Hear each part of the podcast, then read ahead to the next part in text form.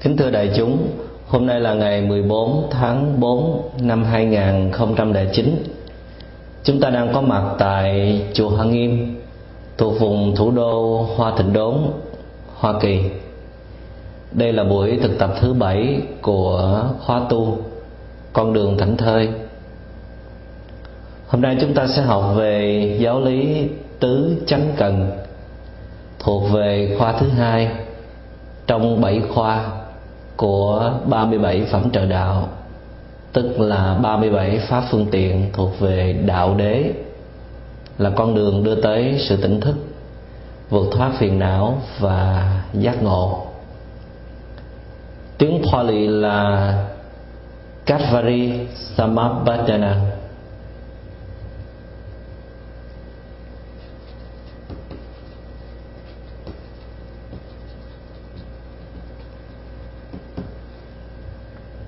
Tiếng Anh có thể dịch là The Fourth Right Effort. Giáo lý tứ chánh cần được ghi chép rất nhiều trong các văn bản thuộc uh, truyền thống nguyên thủy, uh, như là Trung A Hàm, Tạp A Hàm, Tăng Nhất A Hàm, và kể cả các văn bản kinh điển thuộc về truyền thống phát triển uh, Đại Thừa như là Đại Tỳ Bà Sa Luận, Đại Trí Độ Luận, Du Già Sư Địa Luận. Chúng ta biết là có những vấn đề, có những sự việc ở trong cuộc sống, chúng ta chỉ cần một chút thông minh hay là một chút lòng thành khẩn là chúng ta có thể giải quyết được ngay. Nhưng mà có những vấn đề lớn, những sự việc lớn, nhất là nó không thuộc về những cái kinh nghiệm có sẵn hay là những cái kiến thức có, có sẵn, thì đòi hỏi chúng ta phải có một cái thiện chí, phải kiên nhẫn, phải không ngừng cố gắng, phải tinh tiến thì mới có thể thành tựu được. Chữ tinh tiến nó có nghĩa là siêng năng một cách liên tục. Nhiều khi chúng ta chỉ có cái cảm hứng, phải có cái cảm hứng, phải có một cái động cơ thúc đẩy thì chúng ta làm việc mới hăng hái được, mới siêng năng được. Nhưng mà khi cái cảm hứng nó mất rồi, khi cái động cơ thúc đẩy không còn nữa, thì chúng ta dễ dàng buông xuôi. Và khi có cảm hứng trở lại, có ai đó tạo một cái động cơ thúc đẩy trở lại, thì chúng ta lại trở nên siêng năng. Cái siêng năng này nó được thiết lập trên cái cảm xúc và nó lệ thuộc vào hoàn cảnh. Cho nên cái chữ tinh tiến hay là tinh tấn, nó có nghĩa là siêng năng cho tới khi nào sự việc nó thành tựu mới thôi. Cái chữ tinh có nghĩa là ròng rặc, là thuần túy. Tinh tiến là chỉ có đi tới thôi, chứ không có dừng lại hay là thối lui. Vậy thì trong sự tu học, cái chất liệu tinh tiến nó lại còn cần thiết hơn rất nhiều so với những công việc ở ngoài đời.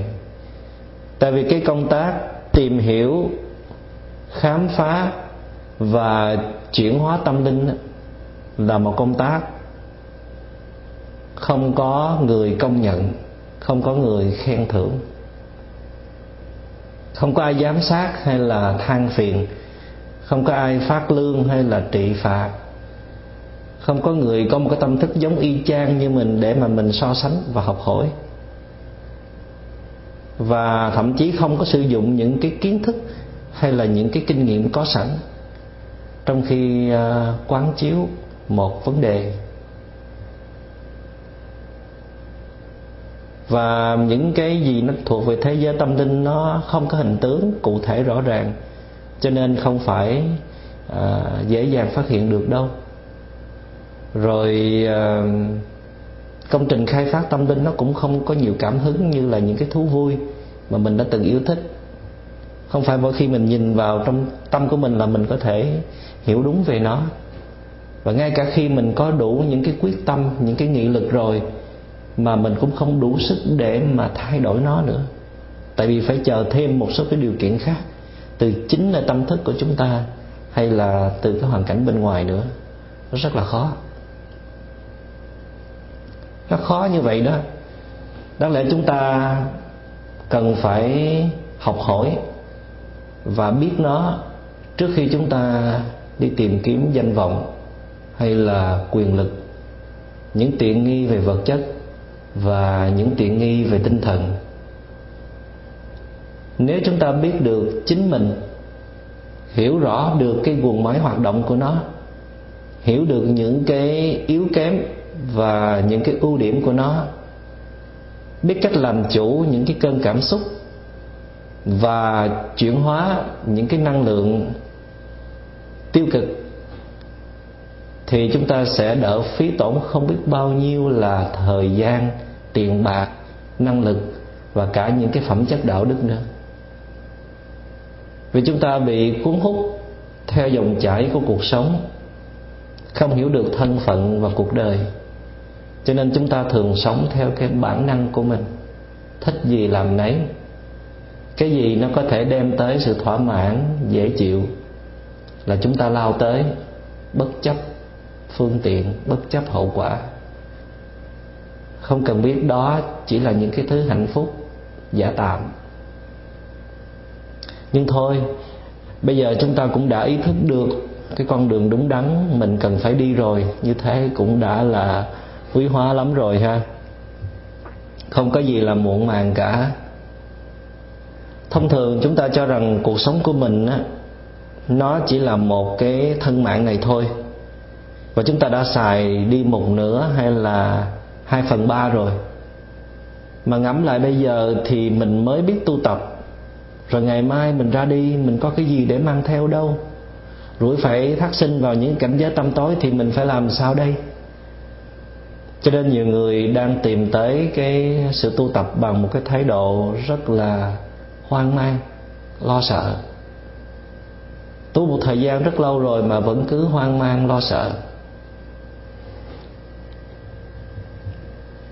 Như là Tổ Quy Sơn đã từng nói: tiền lộ mang mang, vị tri hà vạn.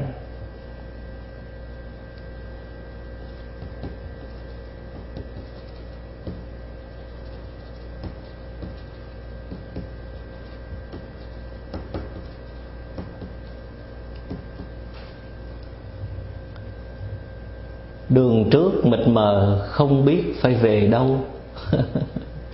Tu hành mà không biết được tương lai của mình về đâu thì ngậm ngùi và chua xót lắm, phải không quý vị? Câu này nó nằm trong một cái đoạn văn cảnh sách, tức là một đoạn văn khuyên nhắc và động viên các vị xuất gia trẻ phải không ngừng nỗ lực cho cái sự nghiệp tu tập của mình để mau sớm vượt thoát khổ đau, sáng đạo để mà giúp đời, giúp người. Đừng có quên đi cái lý tưởng cao đẹp của đời tu mà cứ lo ham chơi, làm những cái chuyện tầm thường, vướng kẹt vào danh lợi. Cái câu than thở đó là để đánh động vào tâm thức của các vị xuất gia trẻ. Bây giờ mà cứ tu tập theo cái kiểu tàn tàn như vậy, vẫn còn ràng buộc vào những cái phiền lụy khổ đau như vậy, thì làm sao có được một cái tương lai? Làm sao dòng họ, xóm làng, dân tộc, quê hương và chúng sanh được nhờ đỡ? Tại vì khi mình quyết định đi tu á, là mình đã chọn một con đường phụng sự rồi, một con đường hiến dân, một con đường bỏ đi những cái quyền lợi ích kỷ của mình, dù là tiện nghi về vật chất hay là tiện nghi về tinh thần, để vì cái hạnh phúc, vì cái bình an của mọi người. Phía trước mịt mờ, chưa biết phải về đâu, đó là thái độ chưa có rõ pháp hành của mình, chưa có con đường đi rõ ràng. Chúng ta đừng có tưởng là chúng ta tới đạo Phật lâu năm, chúng ta đọc nhiều kinh điển, chúng ta tham dự nhiều khóa tu học, chúng ta đóng góp nhiều cái công phu, nhiều cái công quả trong đó, là chúng ta có được con đường rồi. Tại vì giáo lý của Đức Phật thì mênh mông, pháp môn thì vô cùng.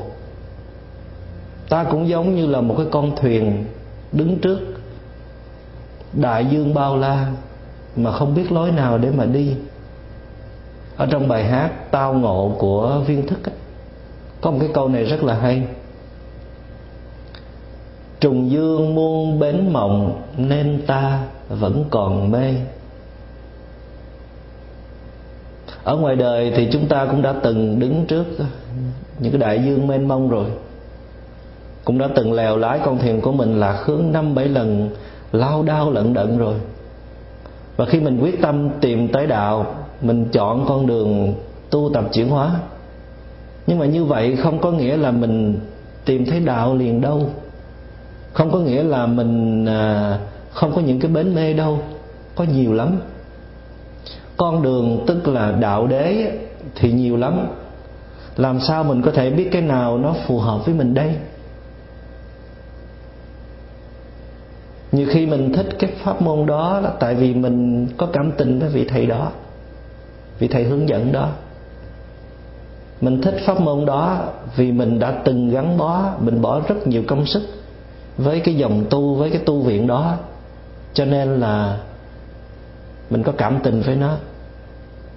Mình thích cái pháp môn đó là tại vì nó dễ cho mình, nó phù hợp với những cái kinh nghiệm mà mình đã sẵn có.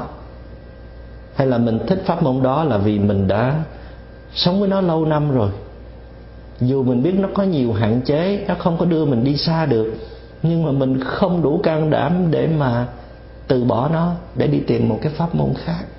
Tại vì khi mình bỏ nó đó, có vẻ như mình bỏ hết những cái công phu tu tập của mình, Thì thì còn cái gì là mình nữa. Thái độ đến pháp môn như vậy rất, rất là sai lầm. Nó thuộc về cảm tính. Chúng ta phải dùng cái lý trí của mình, phải bước ra ngoài những cái liên hệ buộc ràng, dù đó là ngay trong chốn tu hành. Mình phải đặt mình vào vị trí của một người chưa biết gì về đạo cả, để mà đi tìm đạo, để mình có một cái nhìn trong sáng,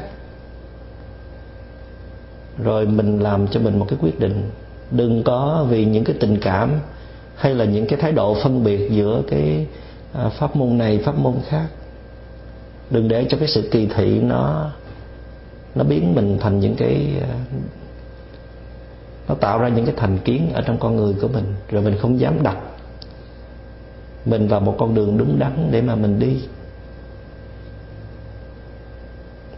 Đừng có để bị kẹt vào những cái danh dự, đừng có sợ bị người khác cười chê. Làm sao mà mình cứ đổi pháp môn tu hoài nếu như mình vẫn chưa có một con đường? Thì phải tìm cho ra. Đó là một cái thái độ khôn ngoan của một hành giả. Nhưng mà nhiều khi mình có nhu cầu thay đổi pháp môn hoài thì mình cũng nên nhìn lại. Cũng có thể là mình đang có vấn đề với vị thầy hướng dẫn hay là cái đoàn thể tu học. Mình không thích thầy đó nữa, mình không thích cái đoàn thể đó nữa, tại vì họ không có nâng đỡ, họ không có kính trọng mình, họ không có công nhận những cái tài năng của mình, cho nên là mình không thích pháp môn đó nữa. Hoặc nhiều khi là mình không có cắm rễ vào trong cái pháp môn là tại vì mình chưa có đủ niềm tin vào cái pháp môn đó, mình chưa đủ quyết tâm, tại vì mình còn nhiều cái nhu cầu khác ở trong cuộc sống lắm, cho nên là chưa có ưu tiên cho cái sự tu tập.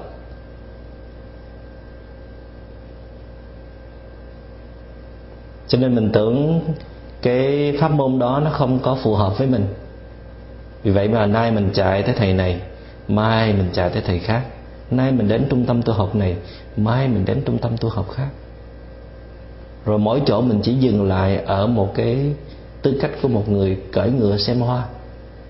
Thì hỏi làm sao mình có thể thấy hết cái giá trị chiều sâu của cái pháp môn đó? Cho nên mình vẫn cứ lang thang, vẫn cứ hoang mang đứng trước biển Phật Pháp mà không có sử dụng được.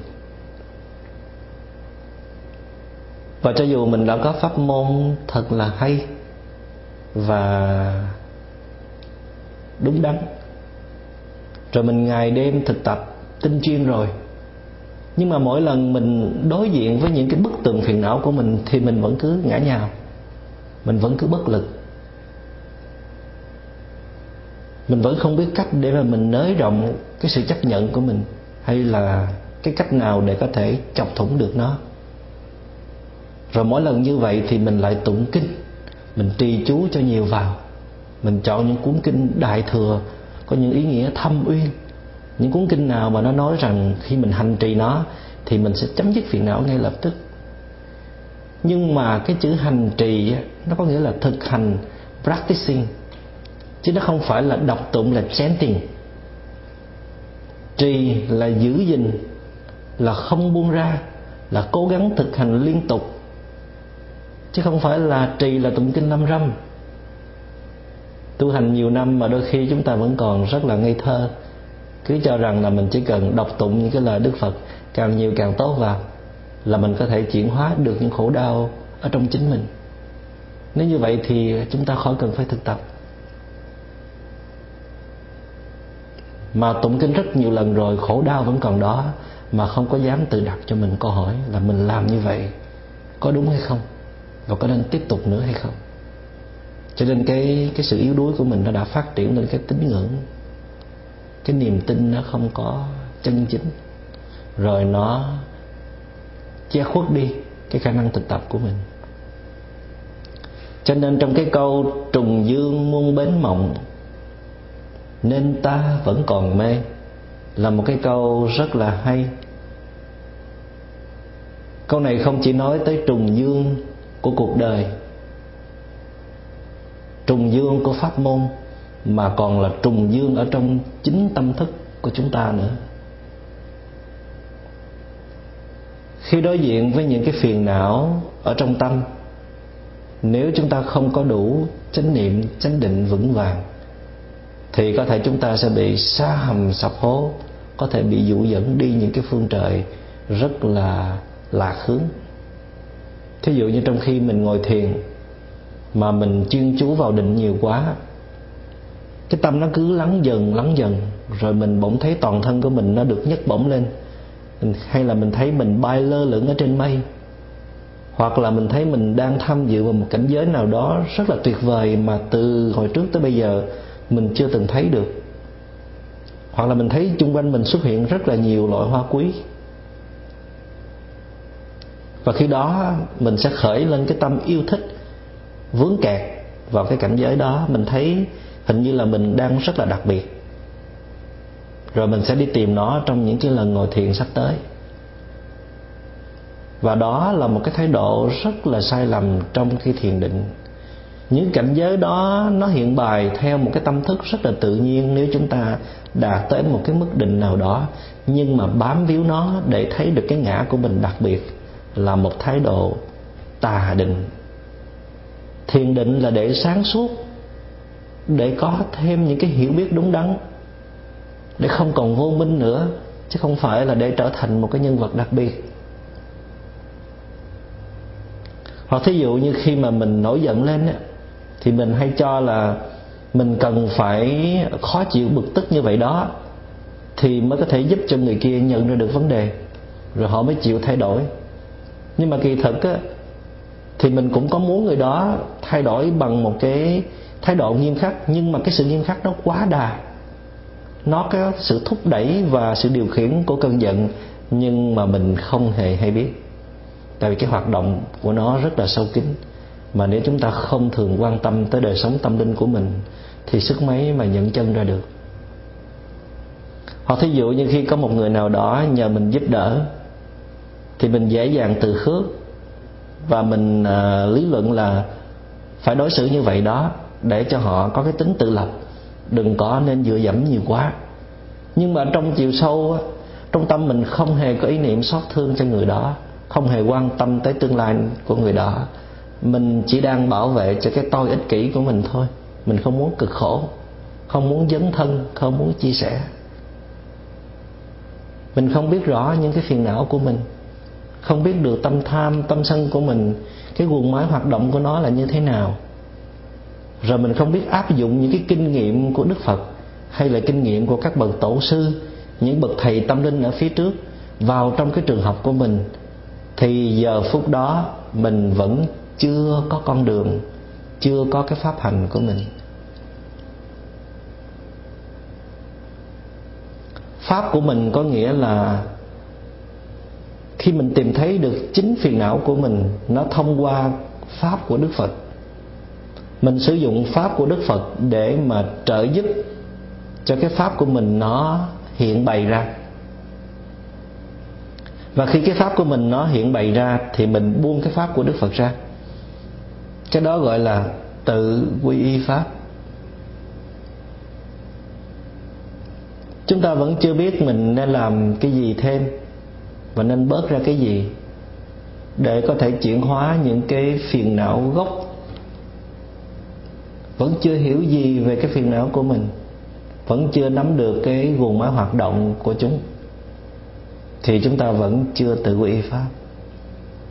Quy y là quay về, là không dựa dẫm vào bất cứ cái gì, dù đó là những cái giáo lý cao siêu màu nhiệm của Đức Phật đã chứng đắc.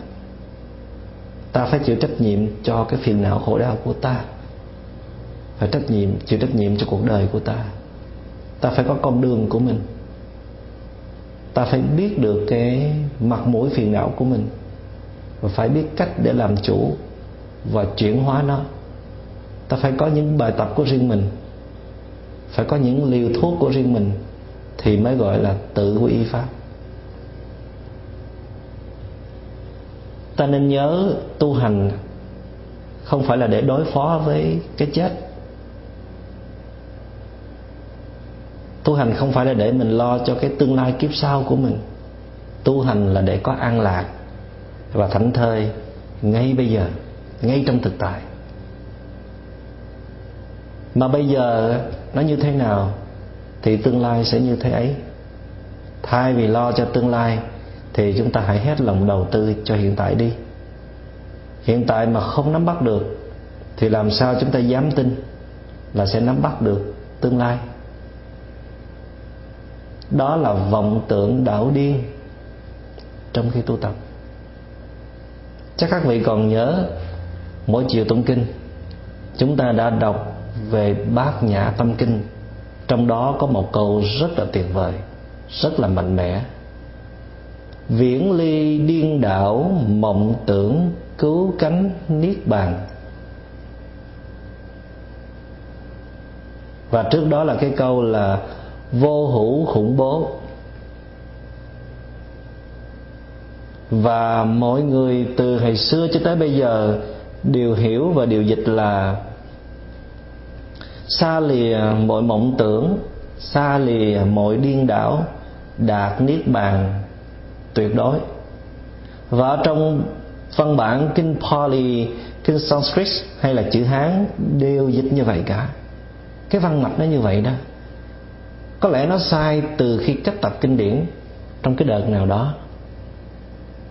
Hiểu và dịch như vậy là sai lệch với cái cái siêu tuyệt của hệ thống Bát Nhã.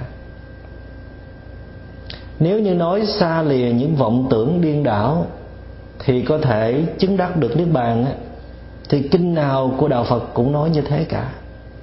Nhưng mà riêng Bát Nhã Tâm Kinh á, là trái tim của một cái tuệ giác siêu tuyệt á, thì nó phủ nhận luôn cái mong muốn, cái mơ tưởng về cứu cánh niết bàn. Ai tu tập mà còn thấy có niết bàn để chứng, vẫn mong muốn có cái chỗ để cho mình đi về, thì kẻ đó vẫn còn mộng tưởng điên đảo, còn vô minh. Phải viễn ly, phải buông bỏ cái ý niệm chứng đắc niết bàn thì mới đạt tới cái sự thảnh thơi tuyệt đối. Tôi rất ưa cái cụm từ thảnh thơi tuyệt đối, tại vì nó diễn đạt được cái cái sự tự do, nhưng mà nó không cho chúng ta có cái cảm giác như là mình phải rời bỏ cái thế giới này để đi vào một cái cõi nào đó. Mà rất là đúng, rất đúng với tâm kinh Bát Nhã, với trái tim của giáo lý đạo Phật. Niết bàn chẳng qua chỉ là một trạng thái tâm thức không còn phiền não nữa, không chế xuất phiền não. Nó là tịch diệt. Vậy thì tại làm sao chúng ta phải có một thái độ đối phó đối với cái chết? Phải tìm cho mình một cái cõi để mà đi về. Sự thật là không có cõi nào để đi về, không có niết bàn để mà chứng đắc. Sau khi bỏ thân xác này, chúng ta lại lên đường làm thân xác khác, ở hình tướng và tâm thức khác. Cái hình tướng và cái tâm thức đó nó thật sự không phải khác hoàn toàn, nhưng nó cũng không phải giống hoàn toàn với cái hình tướng và cái tâm thức bây giờ. Chúng là phi nhất, phi dị. Chúng liên hệ với nhau qua nguyên tắc nhân quả và duyên sinh. Chúng ta phải nhớ điều này, phải khắc cốt ghi tâm điều này. Mà không có tới đạo Phật mà không có nắm được cái cái giáo lý này đó, thì coi như là chưa có hiểu gì về đạo Phật cả. Đừng có nói là tôi không có tu theo Đại Thừa cho nên tôi không biết, và tôi cũng không cần biết, tôi không muốn chấp nhận cái giáo lý đó. Cái này nó là cái sự thật của vũ trụ vạn hữu đó quý vị. Không phải là đạo Phật Đại Thừa họ đặt ra đâu. Anh có chấp nhận hay không đó là chuyện của anh, nhưng nó là một cái sự thật hiển nhiên mà anh cần phải đối diện. Nếu anh không đối diện với nó, anh chạy đâu cũng không thoát khỏi. Nên đối diện để mà tìm hiểu, để mà tìm cách vượt qua. Đó là một thái độ khôn ngoan. Và nếu anh có được cái chánh kiến này, right view, thì cái sự thực tập của anh nó đỡ vất vả nhiều lắm. Và anh sẽ không mang cái tâm trạng hoang mang lo lắng trong khi tu tập nữa. Và anh biết sống sâu sắc với hiện tại, chịu khó khám phá thực tại. Và anh sẽ không còn cầu nguyện hay là xin xỏ điều gì. Anh thấy anh là một cái dòng sinh mệnh vô tận để mà anh tha hồ tu tập. Sướng quá.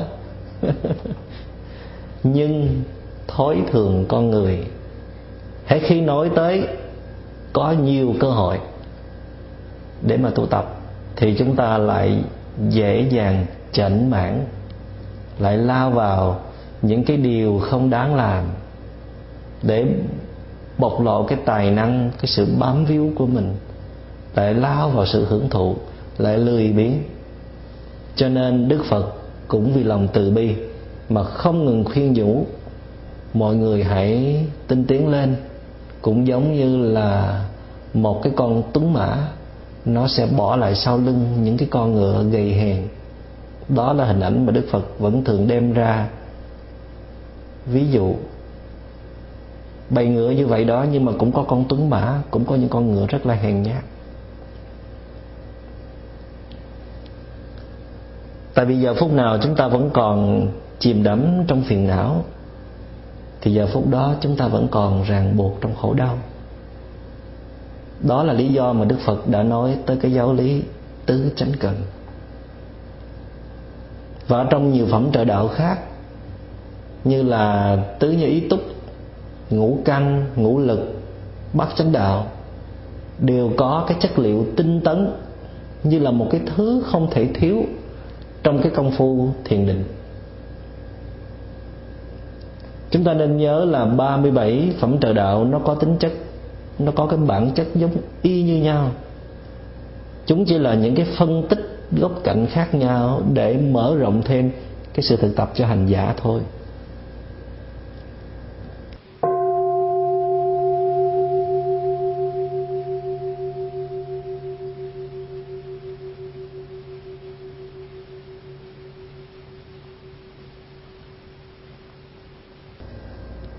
Có rất nhiều lý do khiến cho chúng ta không thể tinh tiến trong cái sự tu tập được. Ở đây tôi xin liệt kê ra tám cái lý do, và xin mời đại chúng về nhà triển khai thêm dựa vào cái tâm thức của riêng mình. tám lý do này thường có chung trong tâm thức của mỗi người. Lý do thứ nhất là có thể chúng ta chưa có xác định rõ mục đích của sự tu tập, chưa thấy được cái giá trị thiết thực của nó. Chưa thấy tức là chưa có đủ duyên á. Chắc là phải trải qua nhiều cái trận sông, sóng gió, nhiều cái thăng trầm nghiệt ngã nữa, phải chịu khổ đau, phải uh, chịu uh, u đầu lỗ trán thì nó mới đủ duyên để mà quyết tâm tu tập. Lý do thứ hai là cũng có thể do cái nhận thức của chúng ta nó có nhiều vấn đề rắc rối ở trong đó.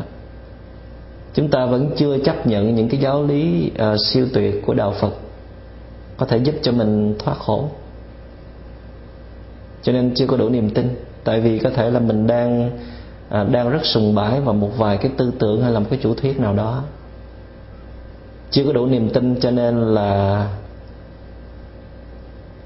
mình chưa có quyết tâm được, chưa có thể siêng năng được.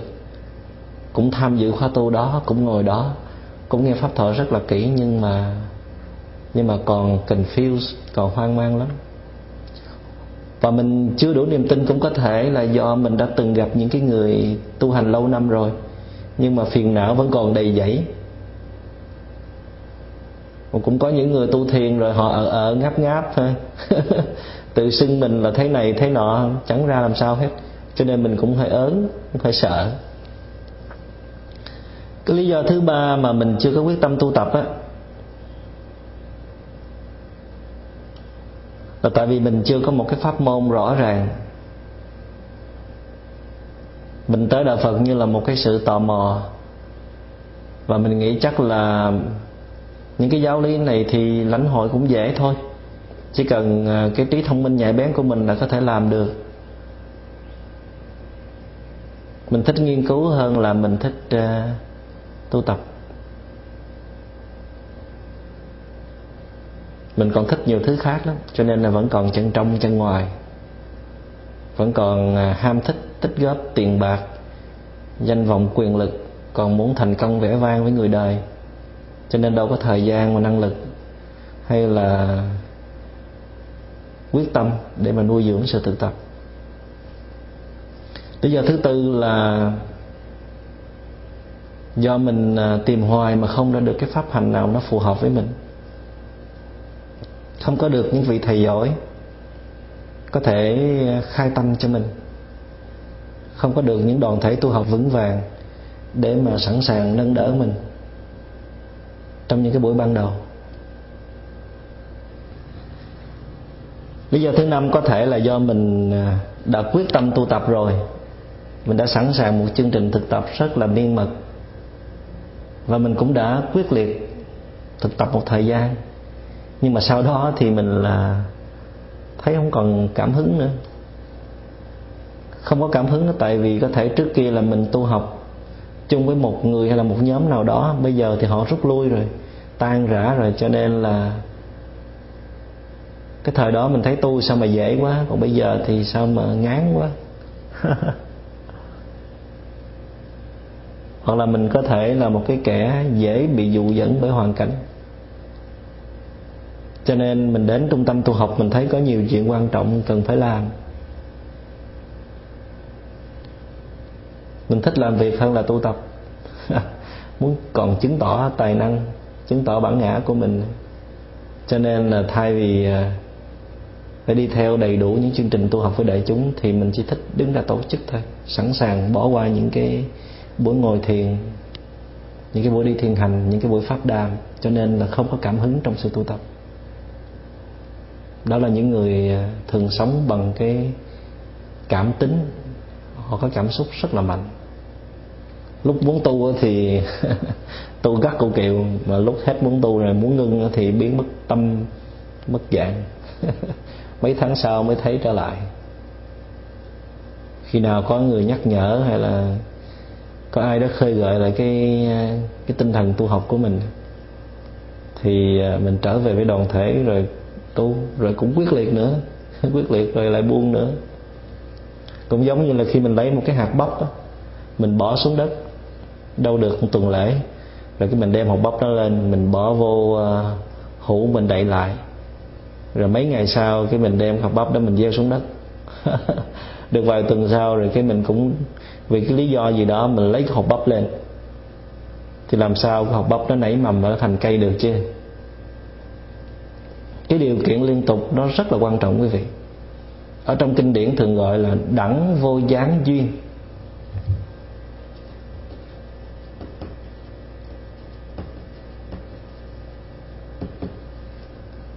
Ở trong tứ duyên, four conditions, là gồm có nhân duyên, sở duyên duyên, tăng thượng duyên và đẳng vô gián duyên.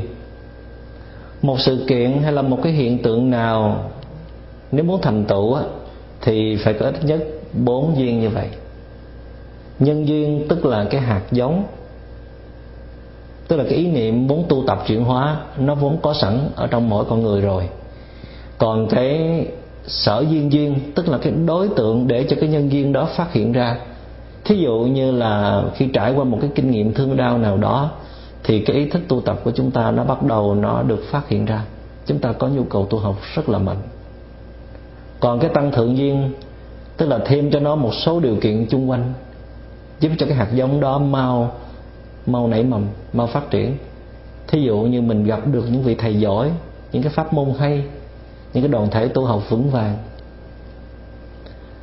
Còn cái uh, trong cái tăng thượng duyên đó các vị, nó cũng có cái thuận tăng thượng duyên và nghịch tăng thượng duyên nữa.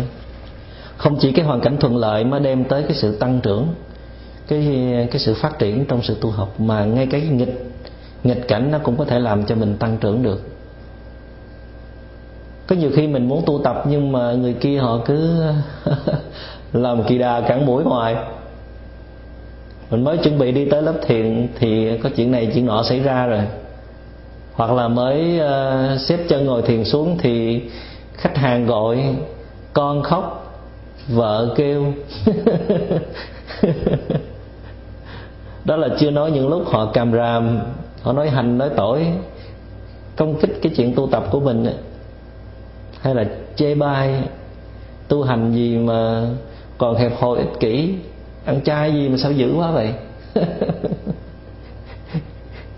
Tu thiền gì mà đụng chút là nổi giận rồi. Nhưng mà nhờ như vậy mình mới có cơ hội để mà nhìn lại cái sự thực tập của mình. Mình mới thấy được cái sự quý giá của sự tu tập.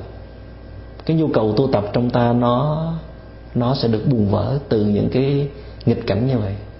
Mình sẽ có quyết tâm tu tập mạnh mẽ hơn. Và với cái cái năng lực quyết tâm đó, khi mình bỏ vào trong cái sự thiền thiền tập á, thì rất là dễ thành công hơn là những cái điều kiện thuận lợi. Thói thường thì những cái điều kiện thuận lợi đó nó hay khiến cho mình à, hay ỷ lại, coi thường, rồi biếng nhác, và dễ lạc lõng cái ý chí phấn đấu. Thành ra mỗi khi chúng ta thấy cái nghịch cảnh nó xảy ra đó thì chúng ta hãy tự nhắc nhở mình là cái này là nghịch tăng thượng duyên đó. Chứ không phải là nghiệp khảo hay là nghiệp lực nặng nề vì đâu ha. Đừng có đừng có bao giờ suy nghĩ là thôi cái này là cái nghiệp của mình, thôi phải ráng cắn răng chịu đựng, ráng trả cho xong. Cái cái ý niệm đó rất là tiêu cực. Chưa có hiểu được cái nghịch tăng thượng duyên ha. Cái lý do thứ sáu là lười biếng.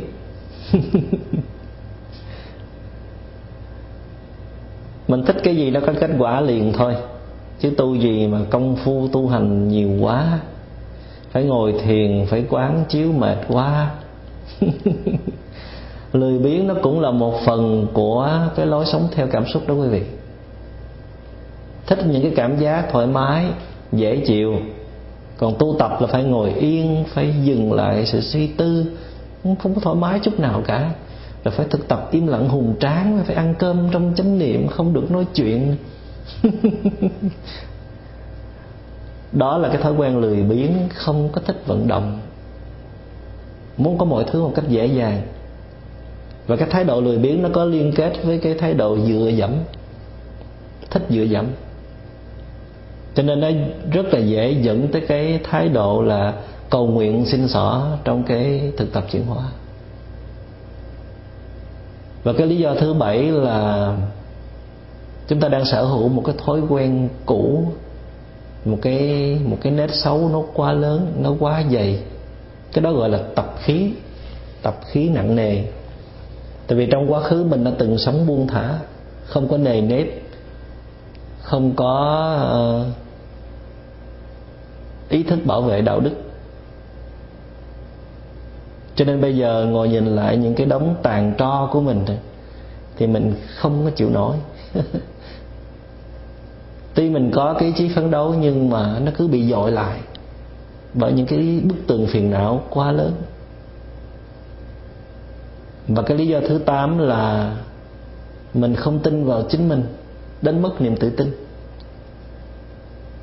Từng sống trong cái tình trạng là tự ti mặc cảm lâu năm, cho nên mình không tin rằng mình có thể thiết lập được một đời sống an lạc, thảnh thơi ngay trong hiện tại được. Thì tôi tạm thời nêu ra tám cái lý do như vậy. Các vị hãy tự khai triển thêm bằng cách nhìn lại chính tâm thức của mình, tự hỏi xem mình là một cái một cái vị hành giả tinh tiến chưa, tại sao.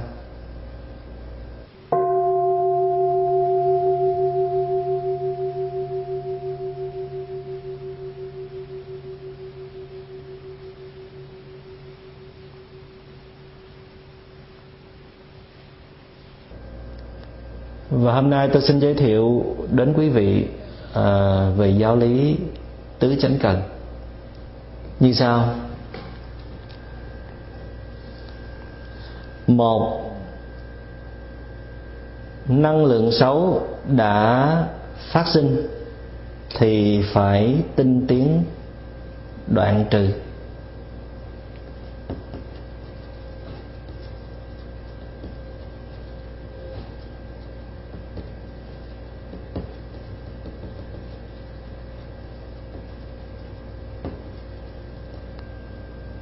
Hai, năng lượng xấu chưa phát sinh thì phải tinh tiến làm cho phát sinh.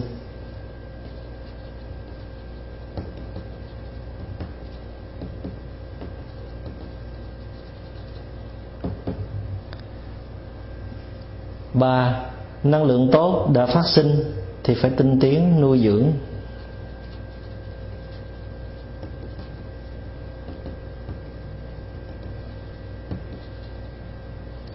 Bốn, năng lượng tốt chưa phát sinh thì phải tinh tiến làm cho phát sinh.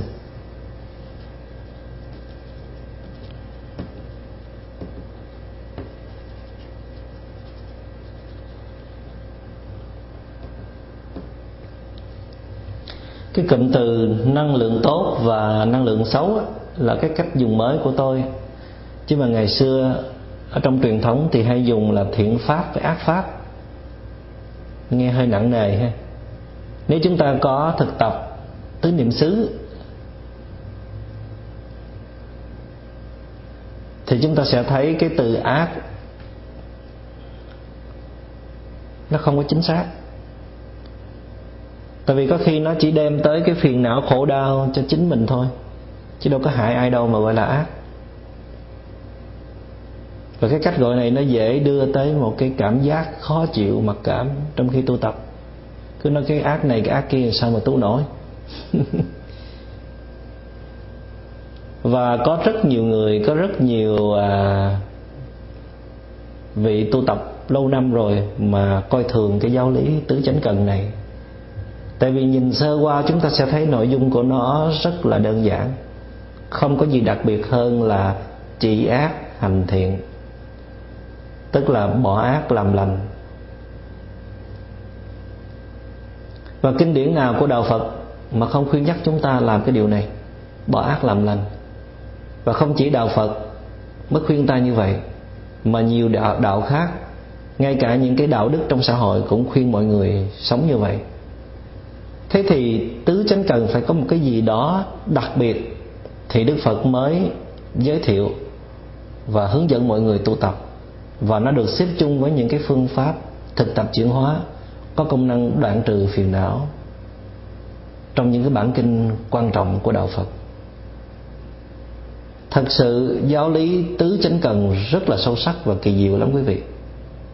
Cấu trúc của tứ chánh cần tuy giản dị như vậy đó, nhưng nó là cả một cái nghệ thuật để thanh lọc tâm ý của mình đó. Nhiều khi trong quá trình tu tập, chúng ta không biết mình nên làm cái gì hay là không nên làm cái gì để cho tâm của mình nó nó dừng lại, nó an ổn, tại vì nó đang bị nhiễu loạn.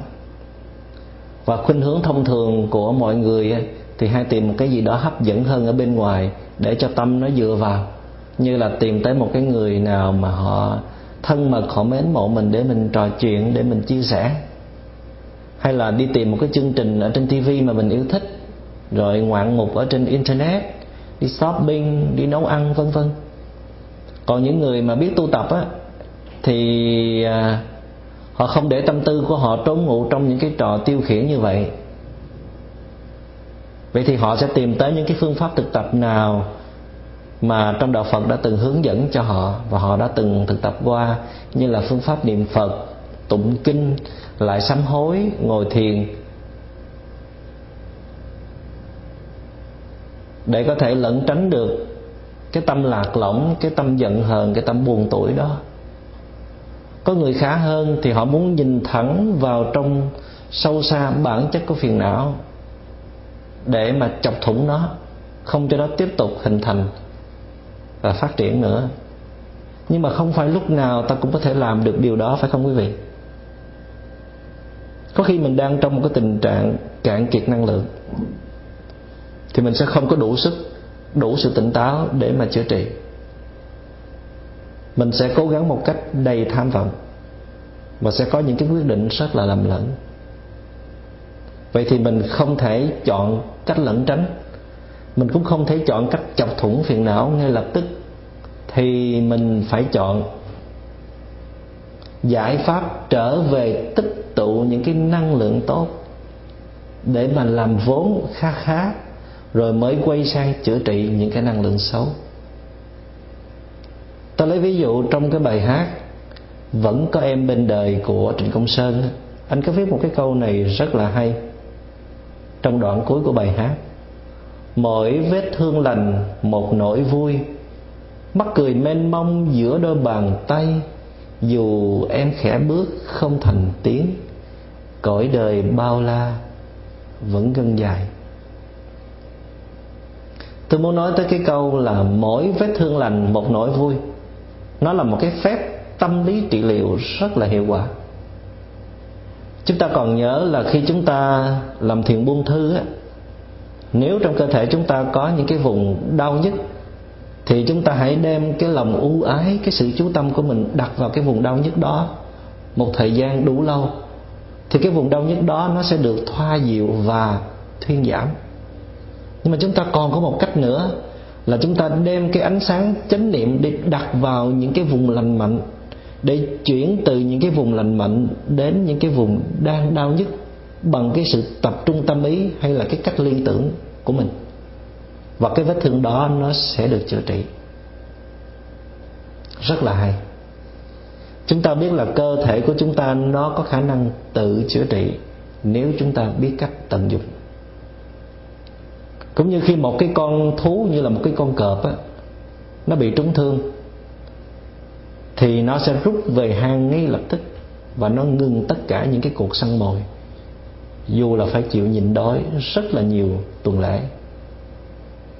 Nó nằm trong hang qua nhiều tuần lễ liên tiếp để mà liếm láp vết thương, tại vì nó đâu có bác sĩ. Nó có một cách duy nhất là nằm yên đó và liếm vết thương. Cái hành động đó tuy chỉ là một cái bản năng tự vệ, nhưng đó cũng là một cái kinh nghiệm rất là lâu đời của tổ tiên nó trao truyền.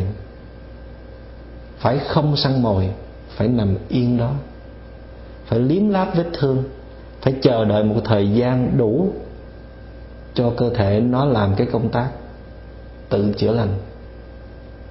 Nghĩa là một mặt nó ngưng tạo ra những cái năng lượng xấu, tại vì đi săn mồi là phải phải tranh chấp, phải rượt đuổi những cái con thú khác, phải rất là vất vả và nguy hiểm.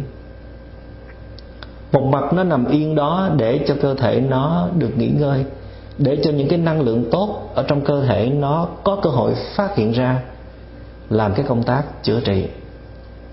Nếu nó không kiềm chế được bản thân, nó phải rời hang để đi kiếm mồi, thì cái vết, cái vết thương đó có thể giết chết nó. Vết thương không giết chết nó thì con thú khác cũng sẽ tấn công và giết chết nó. Con người chúng ta cũng vậy. Trong truyền thống y học Đông phương á, thì khi chúng ta bệnh thì chúng ta hãy nằm yên ở nhà để mà tịnh dưỡng, xin nghỉ làm một thời gian, nhất là những cái công việc mà nó có tính chất à, nặng nhọc thì chúng ta xin à, tạm từ khước. Chúng ta phải kiêng cữ rất nhiều những cái thực phẩm, hoặc là chỉ được ăn cháo loãng mà thôi. Trường hợp chúng ta bệnh nặng, đôi khi cũng cần phải nhịn đói vài tuần lễ, hoặc là phải à, à, ăn những cái à, chỉ uống một vài cái loại nước lọc, những cái nước gạo lứt chẳng hạn, để thanh tịnh hóa cơ thể. Một mặt chúng ta giảm bớt cái sự hấp thụ năng lượng bất lợi từ bên ngoài, một mặt ta tìm cách khơi dậy những cái năng lượng tốt đẹp từ bên trong, như là không được tham gia vào những cái hình thức tiêu khiển, giải trí trong khi trị bệnh, phải để tinh thần chúng ta được nghỉ ngơi trọn vẹn, không tham dự vào những cái à, những cái cuộc à, bàn tán, những cái kế hoạch, những cái dự án, xếp qua hết. Vậy thì cái câu mỗi vết thương lành một nỗi vui, có nghĩa là khi cái vết thương nó lành tới đâu thì chúng ta hãy mừng tới đó. Đừng có nghĩ là khi nào nó phải lành hết thật sự rồi chúng ta mới vui. Chính cái người bệnh cần phải vui, và cái người chăm sóc chung quanh cũng an vui, thì chính cái năng lượng tốt đẹp đó nó lại có khả năng chữa trị rất là cao cái vết thương, dù là thể xác hay là tinh thần. Tại vì thân với tâm nó là một mà. Mặc dù ở trong bài hát này là nói về cái vết thương lòng, nhưng mà cái vết thương về thể xác nó cũng cần được sự hỗ trợ giúp đỡ như vậy trong cái quá trình trị liệu. Chúng ta hay có thói quen là đợi tới khi nào cái vết thương nó được chữa trị lành lặn thật sự rồi thì chúng ta mới nên vui. Bây giờ vui trước là không nên. Cách đó không có đúng. Lành tới đâu là phải vui tới đó. Phải xác nhận được tình trạng mình đang có và ghi nhận nó, chấp nhận nó.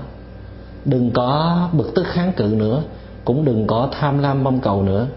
Cứ theo đúng cách chữa trị và có một cái thái độ đúng đắn khi nhìn vào nó, thì nó sẽ chữa trị rất là nhanh. Ở một bài khác, bài Tôi ơi đừng tuyệt vọng của Trịnh Công Sơn, anh cũng đưa ra một cái phương pháp trị liệu tâm trí, trị liệu tâm lý. Đó là em hồn nhiên rồi em sẽ bình minh. Cái câu này rất là hay và rất là chính xác. Khi ta trở thành đối tượng lắng nghe và an ủi của một người đang trong một cái cơn tuyệt vọng, nếu chúng ta không có đủ sự vững vàng, không có sức sống mạnh mẽ, không có một niềm tin vào cái lối sống của chính mình, thì chúng ta sẽ không giúp được người kia. Và nhiều khi còn làm cho cái tình trạng thêm lầy lội, làm cho người kia càng thêm bối rối và đau khổ.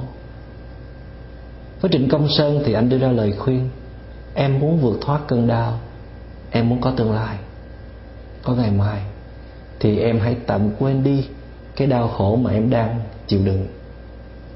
Bằng cách nào đó, em hãy mời lên những cái hạt giống quý giá trong tâm hồn của em, như là những cái hạt giống hồn nhiên mà em đã từng có.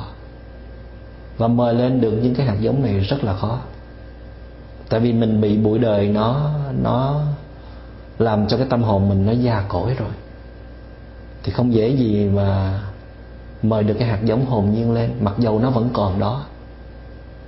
Và cách mà Sơn thường dùng là bước ra ngoài thiên nhiên, tìm mọi cách để ở lại với thiên nhiên thật là lâu. Không những thiên nhiên sẽ hiến tặng cho mình những cái năng lượng bình an, giúp cho mình khỏe nhẹ hơn, mà thiên nhiên sẽ mời được cái tâm tâm hồn trong sáng và hồn nhiên của mình, cái tâm không che đậy, không đối phó, không tranh chấp, không thù hận. Mời được cái năng lượng tốt trong chính mình để chữa trị một cái năng lượng xấu là một cái ý nghĩa rất là quan trọng trong tứ chánh cần. Cho nên cấu trúc của tứ chánh cần rất là tuyệt vời. Nó đóng góp quan trọng trong cái quá trình thực hành tứ niệm xứ. Và không có nó thì cái pháp hành của chúng ta nó rất dễ bị khựng lại nữa chừng, hoặc là bế tắc. Và chúng ta sẽ học kỹ về bốn cái năng lượng cần phải tinh tấn, chuyển hóa và nuôi dưỡng này trong những buổi học tới. Các vị về nhớ nhìn lại cái thái độ của mình trong khi tu tập nha. Xin cảm ơn đại chúng.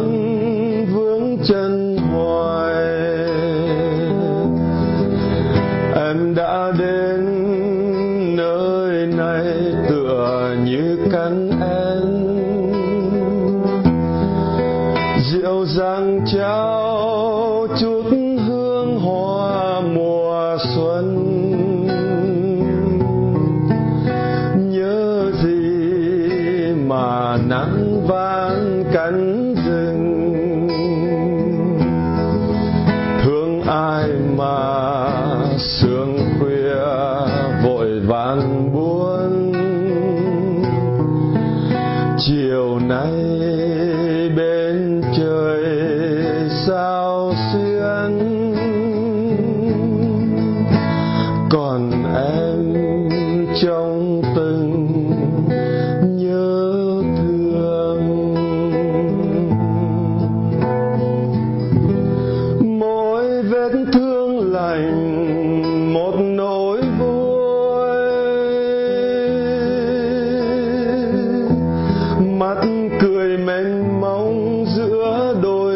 bàn tay, dù em khẽ